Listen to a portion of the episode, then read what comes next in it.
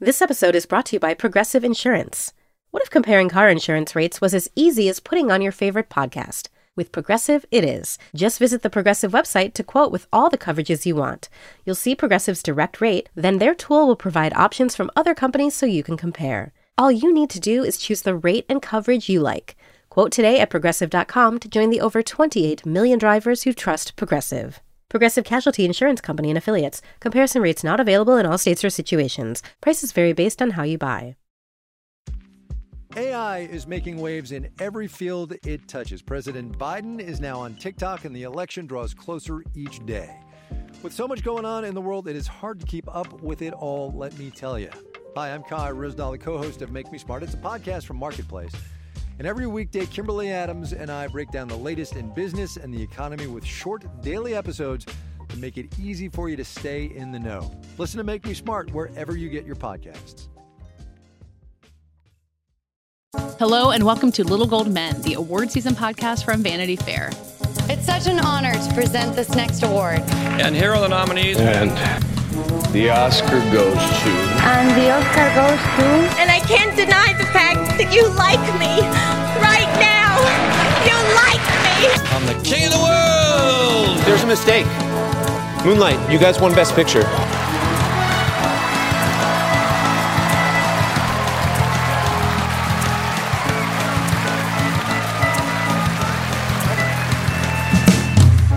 I'm Katie Rich. I'm back from vacation, and uh, Richard Lawson also here with me, also back from vacation.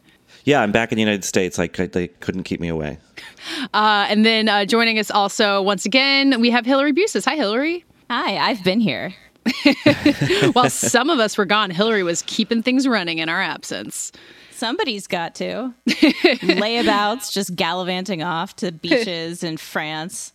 Uh, well, Richard was sweating in a tuxedo for part of his time in France, at least. So he he put in the work, the sweat equity, as you will. We should also say thank you to Joanna, who is out for a few weeks. She'll be back. Um, and Chris Murphy and David Canfield for taking over last week on the lovely episode. Uh, I had a blast listening to it. It's very fun to listen to your own podcast when your own stupid voice is not on it. So thank you guys for handling it while we were gone. But now that Richard and I are back and getting our heads around the world, uh, we aren't talking about Cannes anymore, but we have more festivals to talk about with the Venice and New York Film Festival lineups and Toronto Film Festival lineups all taking shape.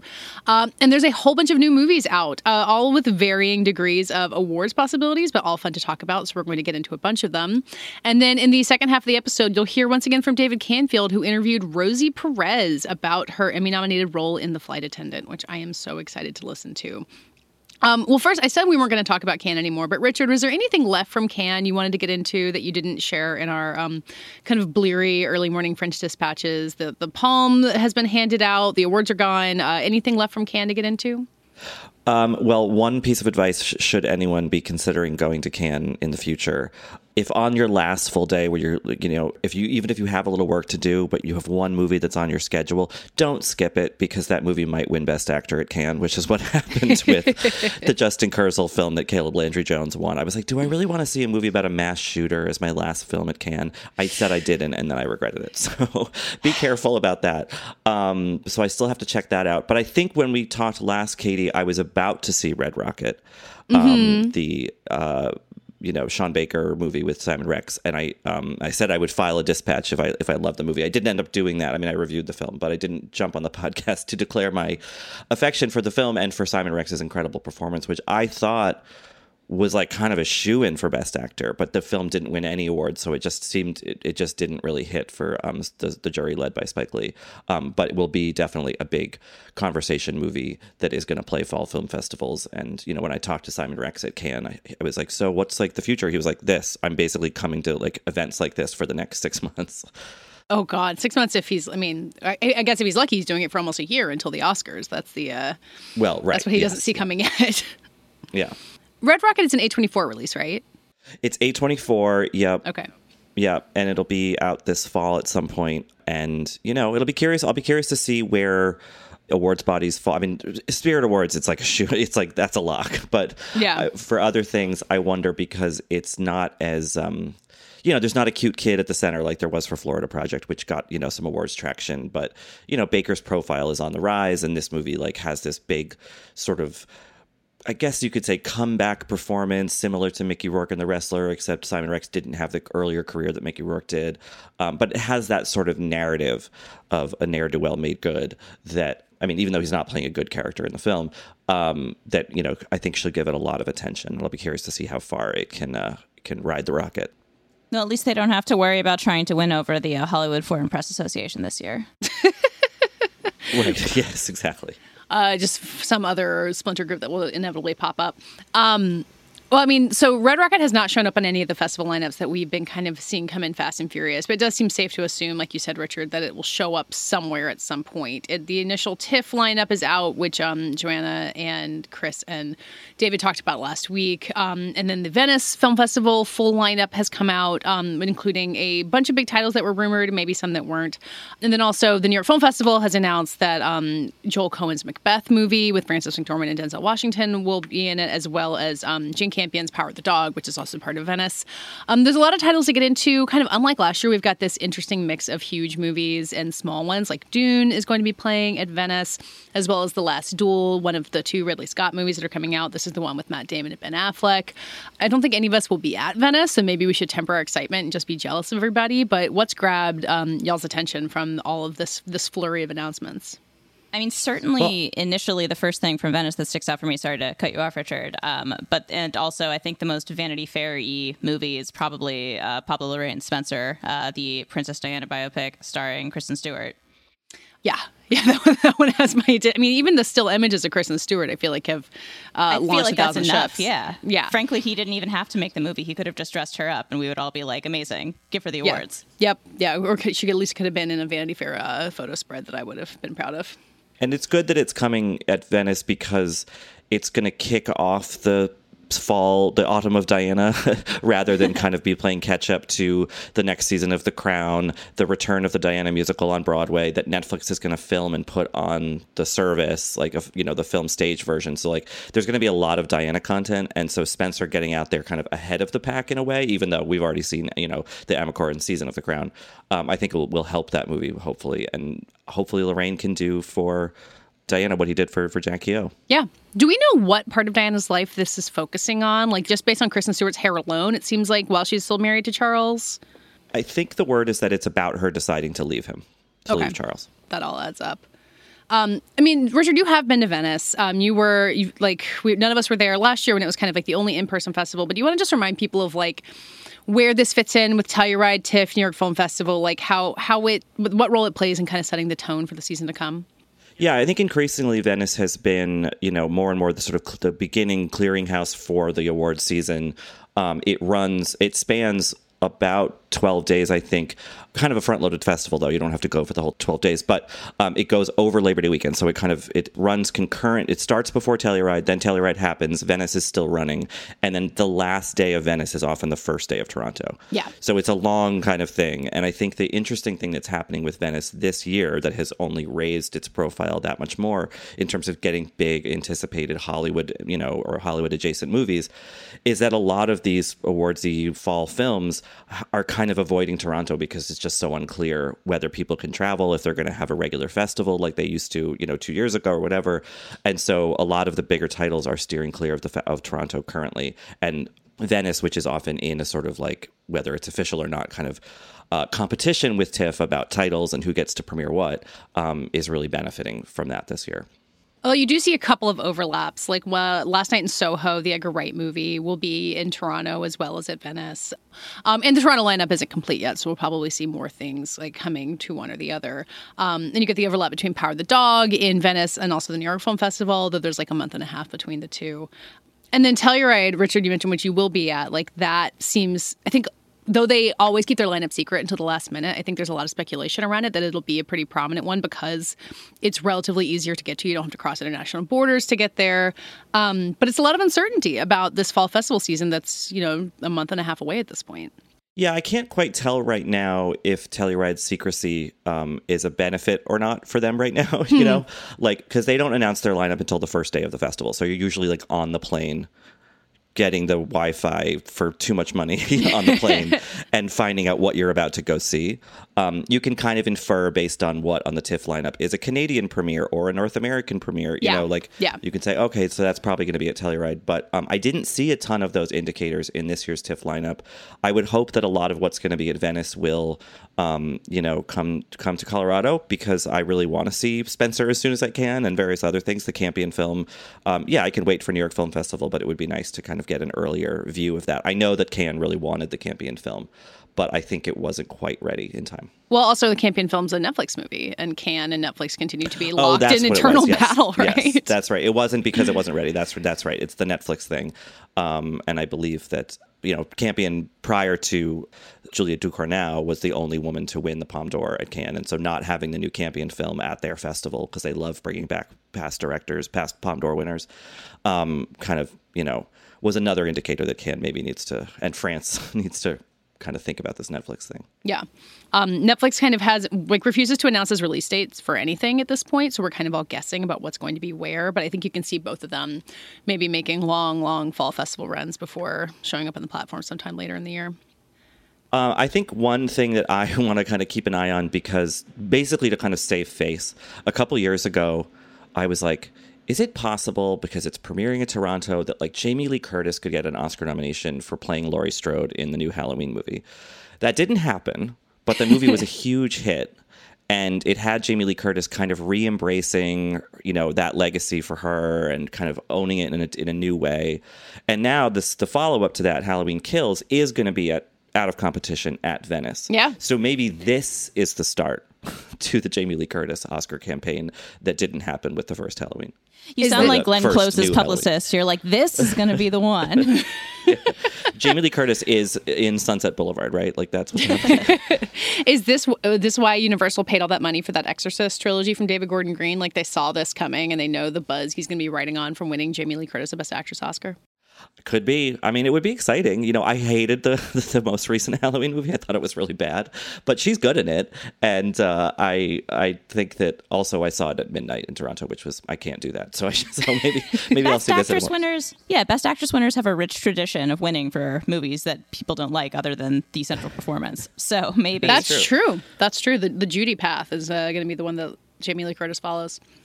Um, before we get off of festivals, I did just want to talk real quick about Macbeth because they released the I think the New York Film Festival released the still image from it. And it looks incredible. It's just a picture of Denzel Washington and Frances McDormand, but I don't I don't know how you look at that picture. You're not just like, holy shit, I got to see this movie right away. Yeah, it it definitely is one of the big like you know I think Gold Derby has it like number one on their like best picture odds right now. Um, I don't know if that'll happen. It's an Apple thing. It's black and white. It's Shakespeare. I don't know, but um, it's definitely going to be a movie, and I think it's a real coup that New York got it for the opening night. And yeah. the log line is pretty incredible. A work of stark chiaroscuro and incantatory rage. I mean, is this the first time that Joel Coen has been a solo credited director since like you know they finally got it so that they would credit both of them with the DGA rules? Like it's it's just him and not Ethan, right? Yeah, that's that's a, a change for sure. Yeah, I mean, it's just like. Don't you guys just flash back to this time last year where we were like, well, what do we got? I don't know. How many movies are even left at this point? Like, there's exciting stuff on the horizon. Not that there weren't some great movies last year, but as much as the world doesn't feel like it's getting back to normal, movies feel like they're getting back to semi-normal, and it it's it's comforting to me to have all of this to be excited about. As, as long as I can see West Side Story sometime before I die, um, I, I think that that's that's the moment that I will finally feel like we're back. Not Dear Evan Hansen uh, opening night at the Toronto Film Festival. Oh boy. um, I did want to bring up West Side Story because, like, I'm you know looking at this list that we have of you know most of the big titles that we're looking toward. The vast majority of them are starting to make themselves known, or like you know we're at Cannes or on these festival lineups, or um, you know at least have trailers out. I think West Side Story is kind of one of the last few big question marks. House of Gucci, maybe the other one, but um, it's all kind of starting to take shape, and it, it makes me curious about you know what we're not seeing coming, and you know what else is going to show up on a festival, but it's nice to to be able to see the shape of the season to come. Yeah, I think always I think always think about my first experience at Telluride where Moonlight premiered, and that was a movie that I had heard about maybe a month before the festival, and then obviously it went on to become such a huge thing. Um, so I'm hoping that there are a couple things lurking like that that Yeah. we're not quite aware of. But as it's taking shape right now, it's a lot of big, you know. established directors from film from like major film studios. Like it it feels um, much more Hollywood right now than it has in years in recent years past. I think. I think uh, if you're if you're watching the Oscar broadcast ratings, that can only be good news. Yeah, and like Ridley Scott was going to be dueling with himself. He has two movies coming. As will Matt Damon, who uh, you know is opening Stillwater this week and has the last duel coming right around the corner. That's right. Yeah, I'll be curious to see how people, what people think of Stillwater, like whether it will set Matt Damon on a good course for the rest of 2021 or not. Well, I mean, this seems like a good time to get into our big list of upcoming movies that we wanted to talk about. And Richard, you talked about Stillwater from Cannes not all that long ago, so we don't need to talk about it in too much detail. But you know, it's um, so my my local indie theater here in North Carolina is finally reopening this weekend, and it will be playing Stillwater, and it just makes me curious about like you know a relatively small scale indie opening semi wide around the country. Like what what kind of traction is this movie going to get? The reception is going to be interesting because I think a lot of people are expecting a kind of zeitgeisty kind of true crimey Amanda Knox movie, and it's that a little bit, but it's mostly something very different and very Cannes. It's this kind of rambling, long, discursive thing where it, the movie takes little turns and interesting directions that you don't expect, and it's a much more like meditative sort of oddity than it is, uh, you know, rip from the headlines kind of thing. And I wonder if that will kind of disappoint people. Yeah, I, I saw it last week. Um, and yeah, Richard, that really struck me as well. Um, but what's weird about it is that it feels like two thirds of the way through the movie, it decides that it does want to be like a thriller, true crimey, ripped from the headlines kind of movie. And it goes in a completely different direction. And like, I wonder if that kind of dissonance between the first part of the movie and the and the ending is going to be something that uh, doesn't work in its favor. Yeah, and I think it's also like I mean maybe I'm reaching with this, and I wrote about it from Cannes, but like, I think there's something really allegorical at work in the movie uh, on kind of two different fronts. I just think that sometimes people are like, well, I don't even, like, I, I just want to read the movie as it's presented. I don't want to like do the extra work, not because they're lazy, but because maybe a film should be a little bit less coy about what it's quote unquote really about. And so I can kind of see it being a little alienating in that way. Are people really wanting to sit with a movie that I think is ultimately about like the, the havoc that Americans wreak abroad? Um, you know, I don't know, but I think that if nothing else, it's like a good starting point for this season or couple seasons of Matt Damon, um, who really has kind of, I feel like, been kind of quiet uh, for the past few years. Yeah, I was reading the David Marchese profile of him in the New York Times. It was out today, kind of talking about how he's like, you know, well established as a good guy, and all his most interesting roles kind of play against that. Going back to the talented Mr. Ripley, and it, it did seem like it was like here is the season where we we take a account of Matt Damon movie star and why we're grateful for him. Uh, I don't know, Ben Affleck being in the tabloids every day can't hurt with that. They do kind of still exist in your mind as a pair of people you like to think about for better. For it's worse. a little bit like Goofus and Gallant. I'm I'm continuing to root for Ben. I'm excited for his future, what it holds, and uh, I'm excited for the last duel. I, I do feel like that Venice slot um, felt like a vote of confidence. Even you know it was going to be a big movie no matter what, but it has ratcheted up my excitement. Uh, even even if last or uh, if House of Gucci remains the Ridley Scott I'm most excited about.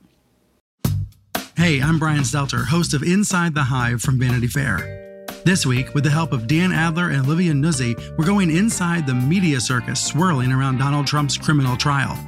People want coverage of Donald Trump. There are sort of shades of 2015, 2016. I found it to be a, a total break from the reaction to a lot of Trump coverage in the last two years. Join me, Brian Stelter, on Inside the Hive from Vanity Fair. Listen wherever you get podcasts. Apple Card is the perfect cashback rewards credit card. You earn up to 3% daily cash on every purchase every day. That's 3% on your favorite products at Apple, 2% on all other Apple Card with Apple Pay purchases, and 1% on anything you buy with your titanium Apple Card or virtual card number. Visit apple.co slash card calculator to see how much you can earn. Apple Card issued by Goldman Sachs Bank USA, Salt Lake City branch. Subject to credit approval. Terms apply. Um, well, speaking of small movies that are going to be opening semi-wide, uh, Green Knight is also out this week. Um, also from A24, they just had Zola a couple weeks ago, which I think um, maybe underperformed considering its buzz from Sundance uh, over a year and a half ago. And uh, Green Knight does seem to have buzz in the circles of the people you would expect. Like I don't know that a David Lowery uh, Arthurian legend movie is ever going to like set the box office on fire. Uh, I haven't seen it yet. I think Hillary, you're the only one of us who has. Um, but I am uh, I'm curious about what you think the reception for this is going to be, even among the people who are you know already built in to be pumped for it. You know, I think the people who are built to be pumped for it are going to enjoy it. It's uh it's a movie that I think I am seeing more in and like appreciate more the more I think about it. It's it's the sort of thing that you want to talk about after you see it. Um mm-hmm. it's not I, I think that maybe it's being sold a little that it's being sold maybe as something that has more action or that is more like uh, Dev Patel's like in sword fights in in medieval times and like isn't that cool? Um, but it's it's quieter and weirder and like very allegorical. Um, to steal a word from you, Richard, and I don't think that it's going to be a popular hit, but I think that among the kind of people who are predisposed to like this sort of movie, it's gonna really really kill. I think it's nice when they make a movie for film Twitter, you know? it does it does feel like a movie made for film Twitter. Uh, that is the succinct way to put it. Uh, is it more or less accessible than a Ghost Story, which is the the David Lowery movie? I feel like I've seen it compared to the most. I did not actually see a Ghost Story, so I cannot answer that. Um, all I know about a Ghost Story is that they sent me a sheet. I think they probably sent all of us a sheet, and that might be still haunting the World Trade Center somewhere on the 42nd floor. that actually just does, wandering around. that, that, does feel like part of the movie A Ghost Story. It feels like part of how the movie works. Um, yeah, I I'm planning to go see uh, Green Knight on the big screen this weekend because I do. I have been told that it is the kind of thing that you should experience on the big screen. It is interesting to think about the summer that A24 has been having because Zola was you know so well loved and kind of like landed with a little bit of a like less of a splash than we expected. It's got Red Rocket coming as we expect. Like they kind of remain the masters of like the hip indie um, and have really done it well in the summer sometimes. But uh, I'm curious about what what will break through the pack for them this year, if anything. Yeah, I mean, I haven't seen Green Knight yet. I'm seeing it tonight um, as we record. But I think that like if nothing else, it's good to be in the David Lowery business because he keeps doing interesting things that are so wildly different in tone and style and scope and everything. Mm-hmm. So I wonder if this was a little bit like one for him kind of thing. But right now, it kind of looks like Red Rocket is A24's like big thing, but I'm sure there's other things that I'm forgetting. Well, they also are on the tragedy of Macbeth, which I had forgotten until just now. Um, they're co-distributing with Apple TV Plus, so that's that's something go. working in their favor. Uh, and then After yeah. Yang, which was at Cannes as well, which I remain excited about yeah, that's going to be a smaller play in it for everything, but um, certainly will you know be in the mix. Um, the last Green Knight thing is that, uh, as we all know, I've been a devoted Dev Patel stan ever since uh, the personal history of David Copperfield, which I thought was very unfairly treated by its award season. And I don't know if Green Knight is going to change anything for Dev Patel, but uh, you know he's doing fine in his career. But I'm just really waiting for his like big breakthrough leading man moment because I feel like he's been doing it a lot and no one's been paying enough attention. And I mean, it very well could be this. If nothing else, I mean, film Twitter would agree that he's very attractive in this movie. It's it's neither here nor there. It doesn't have anything to do with his performance. He looks good with long hair. That's all I'm saying. If we can't admit that we want to go see movies to watch beautiful people slay dragons, like what are we doing here? I think that's what, what it exists for. He makes friends with the little fox. That's the only spoiler that I'll reveal. um, while we're talking about small movies, we'll do one last one before moving on to some of the blockbusters. Uh, am I the only one here who's seen Pig? I have not. Um, I technically have seen it, Katie.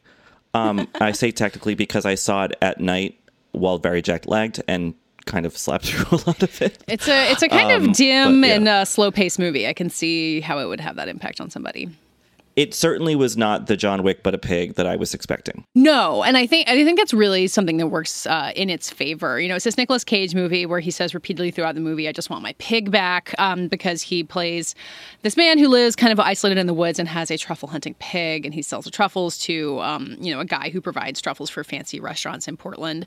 Um, and his pig gets kidnapped, and kind of over the course of his quest to get the pig back, and he's joined by this um, very Roman Roy esque truffle dealer played by Alex Wolff, um, who kind of reveals some inner depths of his own. Um, you learn about his backstory. Nicolas Cage is like really quiet and really good in this movie. I think if you've heard anything about it, you've heard that it's one of the best performances he's given in a long time. It really doesn't have any of the like big chaotic energy that you would associate with some of his most recent performances. Um, and the movie just kind of kept surprising me. Like it moved in different directions. It had a lot to do with the like high-end restaurant world of Portland, which is not anything I had ever thought about. Um, it's not really like a Kelly Reichardt movie, because but because she makes movies set in Oregon, I kept being like, what if like this is set in the world of Wendy and Lucy or something like that? Um, and I just liked it a lot. I think it, you know, it's released by Neon. Um, it's out there for you to see if you have access to it, and I, um, I think, especially if maybe you've written off Nicolas Cage as someone who can't like tone it down. You know, like a Bruce Willis who's just going to kind of make you know big nonsense all the time. Like there's a lot to it that I think is really worth seeing. And it's a cute pig. Like that pig. It's yeah. I'm ready for the return of serious Nicolas Cage. You know, I really very quickly grew tired of the sort of shtick thing that was kind of mm, self-aware but also sometimes not and sort of ironic but also sometimes not like you know it was funny for a little bit but i think it got a bit overdone. And so watching what I watched of Pig, um, and it's like, oh, right, like when he focuses and chooses the right thing and, and takes a specific tack with it, he's a really, really effective and subtle actor, which is exciting to be reminded yeah. of. Yeah. And this movie really gives him a lot of time to just kind of be still and to watch what his face does. And like even though he's got like a ton of uh, facial hair and like blood all over his face for the most of the movie that he refuses to wash off like that all that all sounds like shtick but it really doesn't feel like that in the in the context of this movie. So I believe it is not on demand. I've been trying to figure that out. I think it's just in theaters right now. Um as ever it's really hard to figure out where you can see a movie these days but go look at your local showtimes and if you want to go see it you should. Um well, Hillary, I believe Jungle Cruise is available wherever fine movies are shown on giant screens, right? Um, am I am I a Disney publicist at this point, or is that why I'm responsible? Listen, question? when the rock, when the Rock comes into the conversation, I just go directly to Hillary for expert opinion. um, I, I, have not seen Jungle Cruise, so I'm going to hand it over to you and Richard to tell me about a movie I am excited about, probably despite my better judgment, just because. Uh, Katie, uh, I was excited too, and oh I hate no, to, I hate to bust your balloon, but I mean, Richard, I think you should take it from here. Uh, your review, which we're going to be publishing, um, it'll be up by the time this podcast episode is out. I think uh, basically uh, gets at what's wrong with Jungle Cruise. It's almost funny and kind of respectably bold the way that Disney was just like, we're literally going to do Pirates of the Caribbean, but this other ride that's like near nearby in the park. like it's the exact same model with like supernatural stuff that's added, and like you know, it, it's so boilerplate in a way that like I kind of almost admire the nerviness of just like so blatantly doing that, you know? um, I think the movie is fun for about 30 minutes and then just becomes so programmatic and obvious and predictable that it just gets very dull, um, yeah, which is a shame because. Yeah. It's written by committee. It has like seven credited screenwriters and story credit people, and it, it really shows. Yeah, that shows. And like the cast is good. And I think that they are good in it, except that like they don't like Emily Blunt, you know, is terrific in everything and she's great here. Almost kind of too good for the movie though. And I don't mean like she's above it. I mean like she's kind of acting too well in a way that like makes you notice everything around her being sort of shoddy. Um, so it's almost like you kind of want someone who's just a little less committed, I guess. Um, and she, you know, she and Dwayne Johnson have this kind of romantic arc that plays oddly. I think mostly maybe because there's not a ton of sex in Disney movies these days, and it's weird to see any sort of hint of that. And also, Dwayne Johnson kind of strangely, like, rarely ever does a romantic arc in his movies. Sometimes he has a wife or he's a widower, but like, he's never. I mean, it's very rare that he's like the person kind of like flirting and seducing and all that stuff. And there's a little bit of that in Jungle Cruise, and it's just kind of odd to to witness, I guess. Uh, well, speaking of committing, how's Jesse Plemons and his German accent? That is my primary interest in this movie. I have to say, he's fun. yeah, yeah. There's a funny bit where he says the word jungle kind of strangely in his garbled German accent, and there's like someone's like doesn't understand what he's saying. Like, so they're you know they're having fun with that, but like, and it's I, I like it. I laughed, you know, but I think it's just a little tiny taste of what Johnny Depp brought in in aggregate in in like a much bigger way to Pirates of the Caribbean, like that sort of like Gonzo, you know, affected sort of like breaking the fourth wall kind of thing that without that as a huge centerpiece of Jungle Cruise, like you kind of you it, the whole movie doesn't feel anchored by anything. And Plemons is like trying here and there, but it's not enough. He and Paul Giamatti are both like doing very big, very goofy accents. Like I think going for that sort of energy, but neither of them is in the movie very much. And maybe if they had a bigger part, maybe it would have made a bigger impression. I mean, yeah, given the way that both the Pirates franchise and Johnny Depp's career evolved since then, I think it's easy to forget like what a huge impact his performance had on that first Pirates of the Caribbean movie and like how fresh it made the entire thing feel. And you really you do need that if you're going to make a movie based on a ride because like you can have a movie that's trying to like replicate the feeling of being in a theme park all you want, but like you need a story or something to hook you into it to to stick with it. Yeah, I mean the most the the part of the movie that I guess is most inspired by the ride. It's been several years, maybe decades, since I've been on a Jungle Cruise ride. Um, is The Rock is frequently like making very lame puns, and everybody around him is groaning at how bad the puns are. And I understand that's something that uh, the the Disney uh, tour guide does when you're taking the ride. But I feel like if the joke is that the jokes are bad, that's not really enough to kind of carry a movie. Emily Blunt's Disney career is so funny at this point. Like I keep thinking about how great she was in Mary Poppins Returns, a movie I like I like more than basically anybody else. I mean, she seems to be doing very well and like comes off well in all of the big Disney movies that she makes, but none of them seem to hit the way that that she deserves. Yeah, she's kind of veering a little bit dangerously close um, to like being always great, but in stuff that people just don't care about. And I just want her to kind of pull out of that that nosedive, you know, because she's so great in in everything. Um, well, she's got a quiet so place likable. part two going for her still, so that seems. Yeah, no, that helps immensely, sure. But yeah. like, I, I I understand that she's like doing all these huge projects, making a ton of money, getting this, you know, her her name, you know, sort of recognition that much bigger and whatever. But I really would like to see her like kind of take some left turns and maybe leave the kind of kid friendly space for a bit and and just kind of go exploring, um, but not in the Amazon. yeah, as much I, I, wasn't a huge fan of Sicario, but maybe like something more in that direction as a uh, as a way to as a change of pace. Right, like what if she did Sicario, but it was good? Mm-hmm. Yeah, you know. there you go. Or if they, I mean, or if they still made movies like The Devil Wears Prada, if there were still like glossy, like chick flicky studio movies that aren't just kind of made for Netflix, I feel like if she could be at the center of one of those, that would also be very fun. Yeah, let let Emily Blunt. I mean, I guess I assume she's funny in this, but maybe not Devil Wears Prada level funny. Certainly not, which is a shame. Um, well, one last trip to the multiplex before we head to the interview part of the show. Um, I also have not seen Old. I spent a week on a beach vacation, not at the beach that makes you old. Um, but it does. I mean, this movie has been memed to the point that it seems like it is making an impact, at least. Yeah, for an M Night Shyamalan movie, I think that's really like what he's going for at this point is to be meme fodder, and in that way, Old really succeeds. I mean, it feels really fun to have a movie that lots of people are talking about because I feel like it's been a long time since we've had that, you know, that there's a kind of like conversation, even if it's not dealing directly with like the text of what old is as a movie.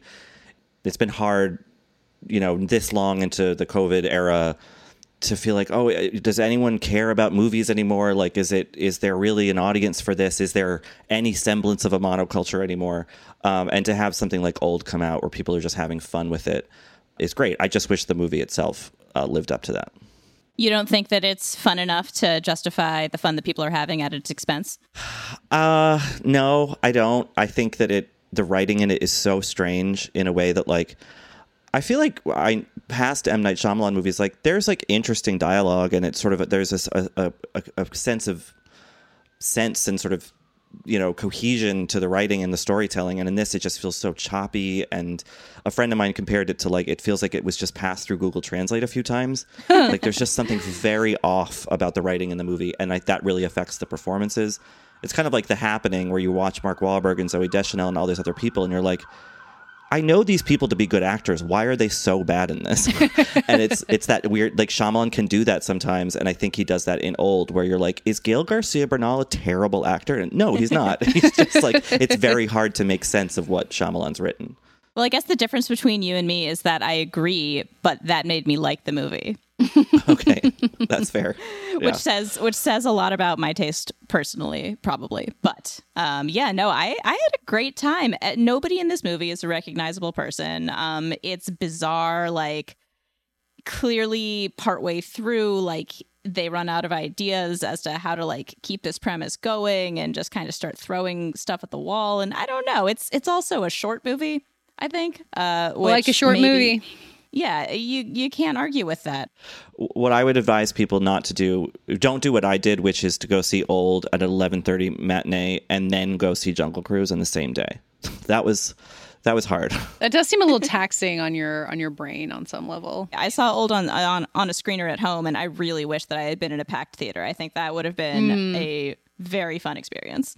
Yeah, I think about when I went to see The Village with my friends in college, and like you know, it gives you something to kind of yell about when you leave the theater, which I think is what Shyamalan movies can be so good for. Old seems to to really be fitting that bill. Yeah, and especially if the audience is all in the same wavelength and everybody is kind of uh, reacting to the movie in the same way and like laughing at the same parts and gasping at the same parts. It, it feels like a movie that if you see it with the right people, like that will enhance your impression of it. Yeah, I think the four other like lone men who I saw old with at eleven thirty in the thirty in the morning weren't really on that sort of celebratory wavelength, unfortunately. It did make you feel young again to go to go see old. no, I mean it was. I mean, look, I can't complain about. It, it, it's nice to be back in theaters and seeing previews and everything, but uh, again, I think the sort of experience of old, the online, you know, memes and all that stuff, uh, are all surrounding something that I just wish um, was more self-sustaining. I guess. I'm Alex Schwartz. I'm Naomi Fry. I'm Vinson Cunningham, and this is Critics at Large, a New Yorker podcast for the culturally curious. Each week, we're going to talk about a big idea that's showing up across the cultural landscape, and we'll trace it through all the mediums we love books, movies, television, music, art. And I always want to talk about celebrity gossip, too. Of course.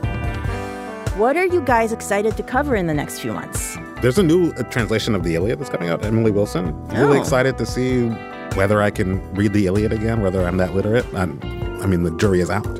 I can't wait to hear Adam Driver go again in an Italian accent in Michael Mann's Ferrari. he can't stop. I mean, and and bless him. I can't wait. Molto bene. Molto bene. we hope you'll join us for new episodes each Thursday. Follow Critics at Large today wherever you get podcasts. You really don't want to miss this. Don't. Don't miss this. Don't miss it. See you soon. Okay, so now let's share David Canfield's interview with Rosie Perez, who is nominated for an Emmy for her role on The Flight Attendant. I'm sure we have talked before about what a kind of delight she is on that show, which, um, you know, her character is kind of off type for her. You know, she broke out in Do the Right Thing is kind of this, like, really, you know, fiery and provocatively dressed character. And that's kind of been her vibe for a long time. And she's playing this kind of like dowdy, insecure woman. Um, but it's her first Emmy nomination since she was nominated for for choreographing in living color in 1993. She was nominated three times for that. Um, so it's just this exciting comeback for her. And I think David talked to her about that in some detail about how it feels to have arrived at this moment in her career. So let's listen to his interview with Rosie Perez.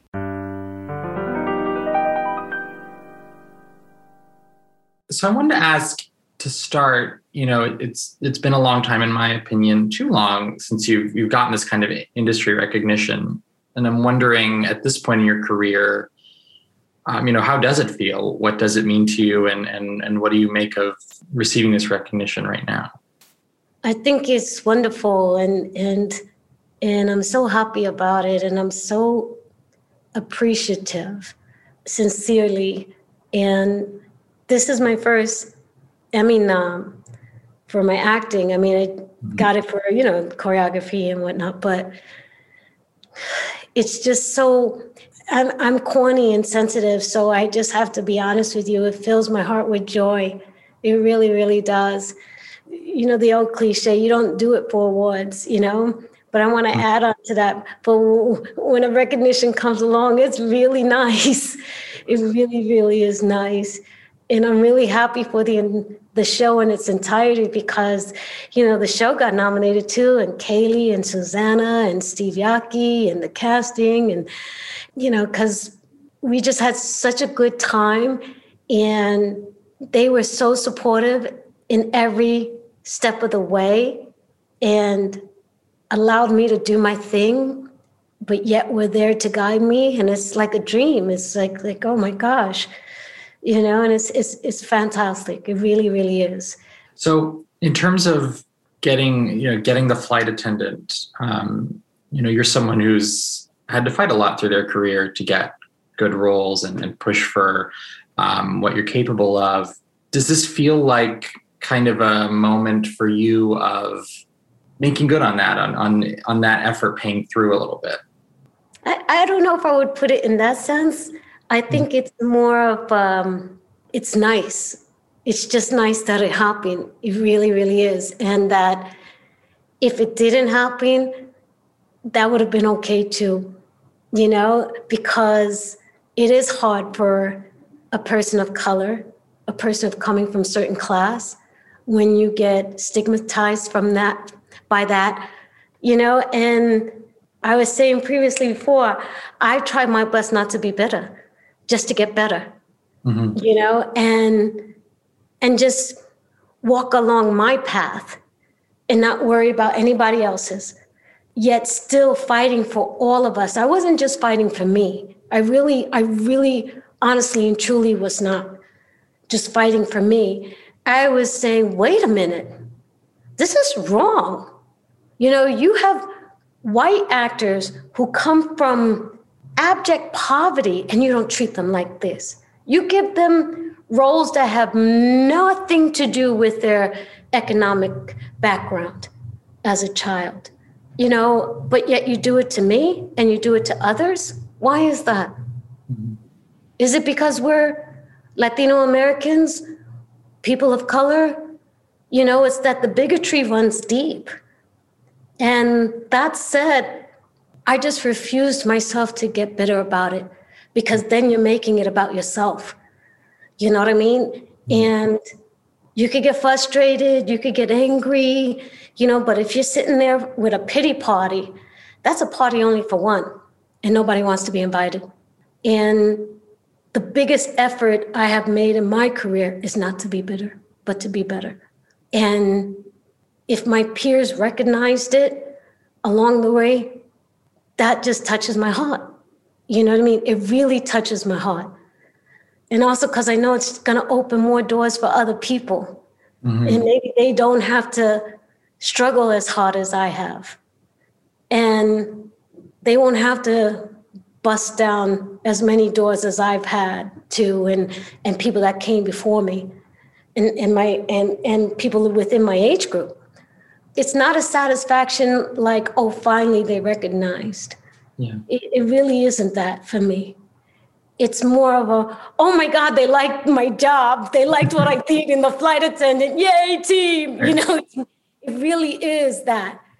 You know what I mean? Mm-hmm. Um, and I think that's why every time I think about it, I get emotional about it Mm. because I did work really, really, really, really hard. And I was given a freaking fantastic opportunity. Mm-hmm. And so were my other cast members of color Yeah. and other and, and, and other cast members of different sexual orient, orientation too. That's that's important too. And that I got recognized for a job that I helped develop a character. Mm-hmm. You know, that I had a supportive executive team and director that said, Fly, we mm-hmm. got you. We believe in you. And it's more of you saw me soar. Thank you. It's amazing. You know, I'm not trying to sound full of conceit, but I have done other great pieces of work and it hadn't been recognized or whatever. I didn't get mad about it. I didn't get like, oh, you just wait and see. No, I was just like, okay, all right, that was a great project and I really loved it. You know, okay, what else is next? Mm-hmm. And that's what's kept me going. If if there is a fight in me, it's not about me. It's about the rest of us, about mm-hmm. all. If I see something and go, yes, yes, we did good, we made progress. But this is just like, gee, golly, wow. you know, it's just freaking fantastic. It must um, build up your your confidence going into season two, and I imagine as well, you know, that the choices you made, and, and as you said, like having that freedom to to take more chances with a character and, and seeing it pay off like this. Actually, it's the opposite. I'm so much more pressure. I do. I'm like, oh my gosh. You know what I mean? It's like Yeah, I get it. I get it.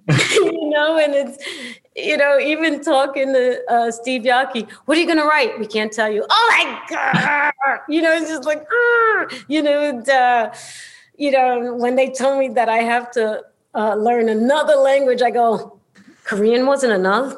Really? You guys put me through. Really? they just start laughing and stuff, and so, yeah, the pressure is on for sure. It is.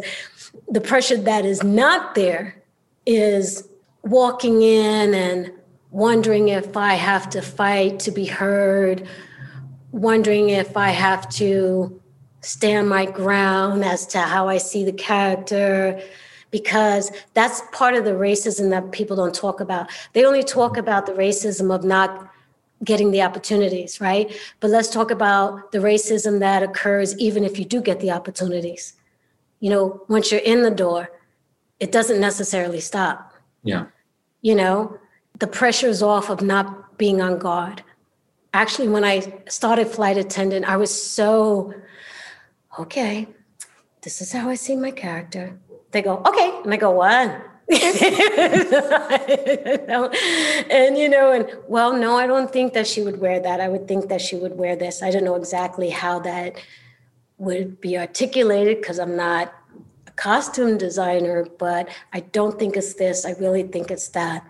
And i'm waiting. I'm waiting for the pushback. And there was no pushback. Hmm. And they're like okay. Yep yep they said okay. Okay let's go. And i'm like what? It was that so none of that. Even though it went away very quickly on day one you know but still the weeks building up to that day one is exhausting. It's exhausting you know what i mean? Yeah.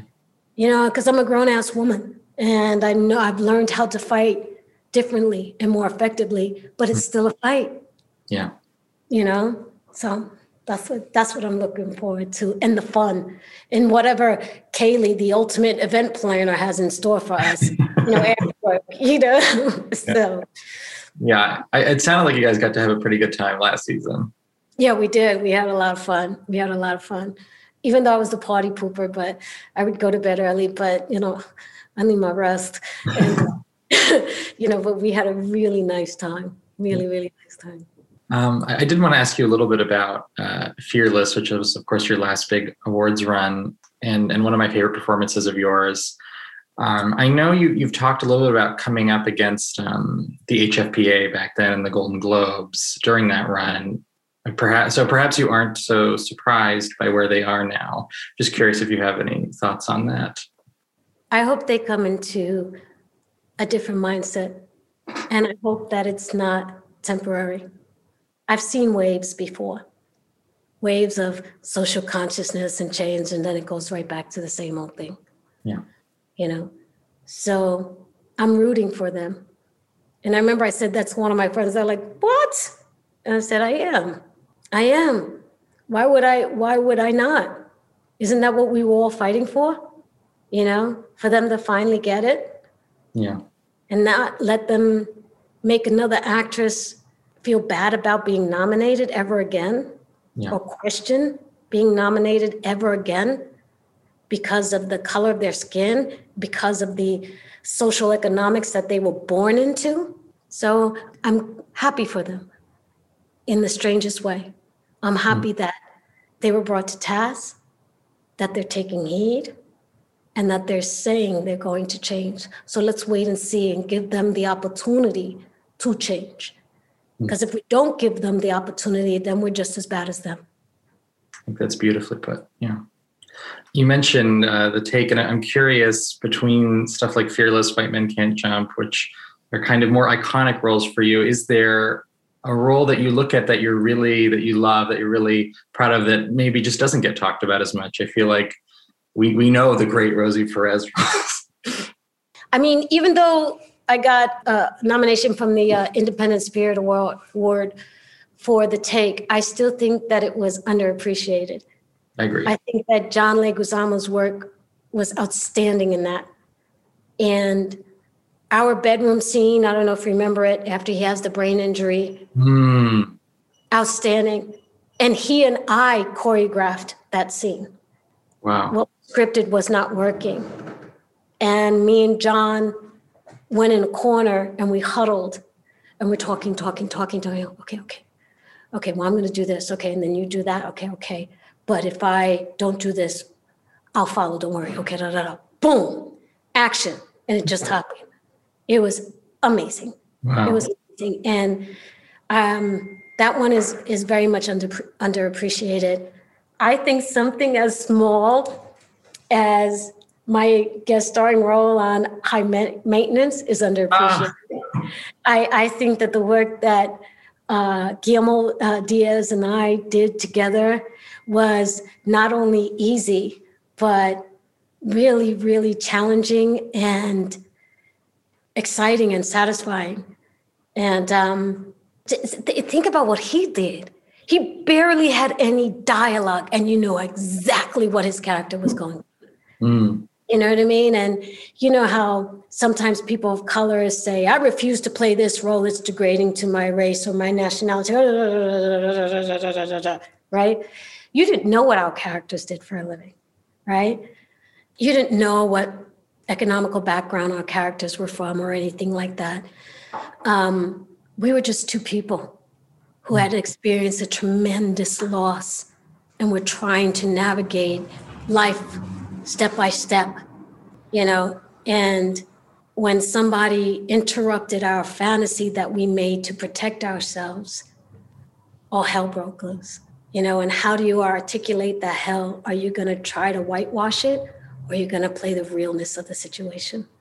Mm-hmm. And we did. And um, Ben Sinclair was so fantastic, so supportive. Mm. I like that a lot there's a lot of things that I like, you know. I mean, especially my Broadway work, but that I don't think went underappreciated because getting love from the hometown team, you know, I mean, think about it. A young little girl from Brooklyn, New York got to be on a Broadway stage, not once, not twice, not three, four, five. Come on, people. You know, it's like, whoa, this is like fantastic, you know?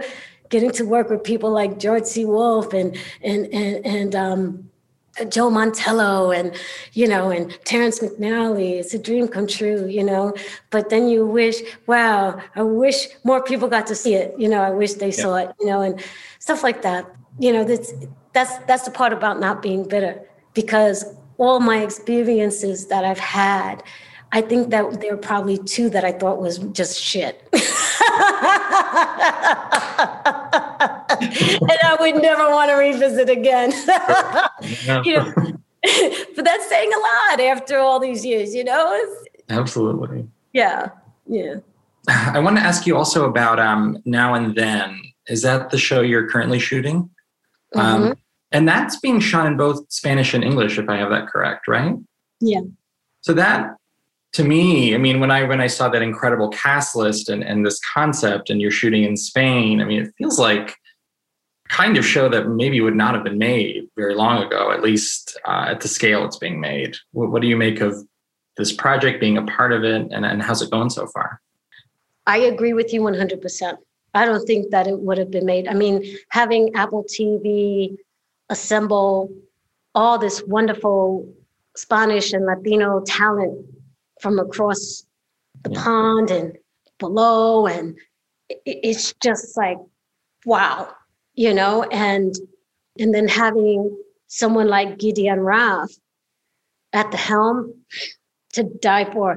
I, I called my agent. Oh my God, I love working with this man. And my agent, Steve Romano, goes, Every actor says that. That works with him. I go, Yeah, my goodness. And um, I said, he's like the best kept secret. And he goes, uh, honey, he's not the best. See, it's not a secret. okay. And, um, you know, but it's been fantastic. And it's also been challenging, quite honestly, because my Spanish is more like Spanglish. Mm. And this project has pushed me out of that comfort zone and has challenged me. And, you know, Manolo Cardona, who's the lead, has such a kindness to him. And Gideon has such a kindness to him as well. And so does the people of Bamboo Produ- uh, Productions, that they've given me time and support. So every single day, all that fret is just dwindling and everything. And it's like, oh my gosh, you know, I'm speaking Spanish like I did when I was a little girl. What the f- is going on? you know, this is fantastic. And we're getting paid. you know, it's just like this is great. And um, um, but I love it. I I I love it. You know, so far there has been no complaints. It's been great, even with the blazing sun.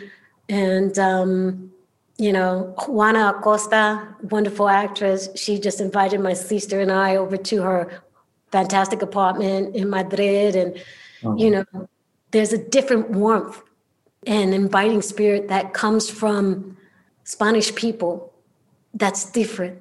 It's not showy, it's not anything about hierarchy, it's not about pretense, because sometimes actors' insecurities make them wear a certain pretense that you see right through. You know, they think they have to act like a movie star, and you're like, no, you don't. You know, and none of that's here. None of that. And it's been really nice, really nice, really nice. And and I think that we're delivering really good work, you know, you know, and um, Gideon Raff and Carlos, he's the other director in it, you know, they've been pushing all of us in a, in a really fantastic way. So I'm excited. Fingers crossed. Oh my God. We'll see. It sounds great, and and what a great thing to have two shows working like this at the same time. I know it's very, the only thing that sucks is it's not in New York. Yes, that dream seems far away right now. You're you're everywhere but New York. yeah, yeah, yeah, yeah, yeah. So it was funny too when I called Kaley. I said because um, she was instrumental in, in um, allowing this Apple TV project to happen because you know they, you know, flight attendant was in first position and Yeah, they kind of, and she rearranged things, which. Like wow, and I called her and I said, "Kaley, I want to thank you, and I also want to say screw you." She goes, "What?" I said, "I gotta fly again." And she burst out laughing. She goes, "That's it, Perez. It's over." so uh, yeah, so that was that was really nice too. She's so funny. Yeah. Um, well, the legend Rosie Perez, congratulations on your success on these shows. I can't wait to see what comes of both of them. Uh, and thank you so much for joining us today. Thank you very much for having me. I appreciate it. That does it for this week's show. You can find us at vanityfair.com where you can read Richard's review of Jungle Cruise and coverage of all the movies that we talked about. Um, you can find us on Twitter at Little Gold Men and on our own. I'm at Katie Rich and Richard Rylaws? and Hillary. Filibuster. You can also text us at Subtext, where we love to hear from you. You can sign up at joinsubtext.com slash little gold men or text 213-401-9739. This week's episode was edited and produced by Brett Fuchs, and this week's award for the best description of this very podcast goes to Hillary Busis. A work of stark chiaroscuro and incantatory rage.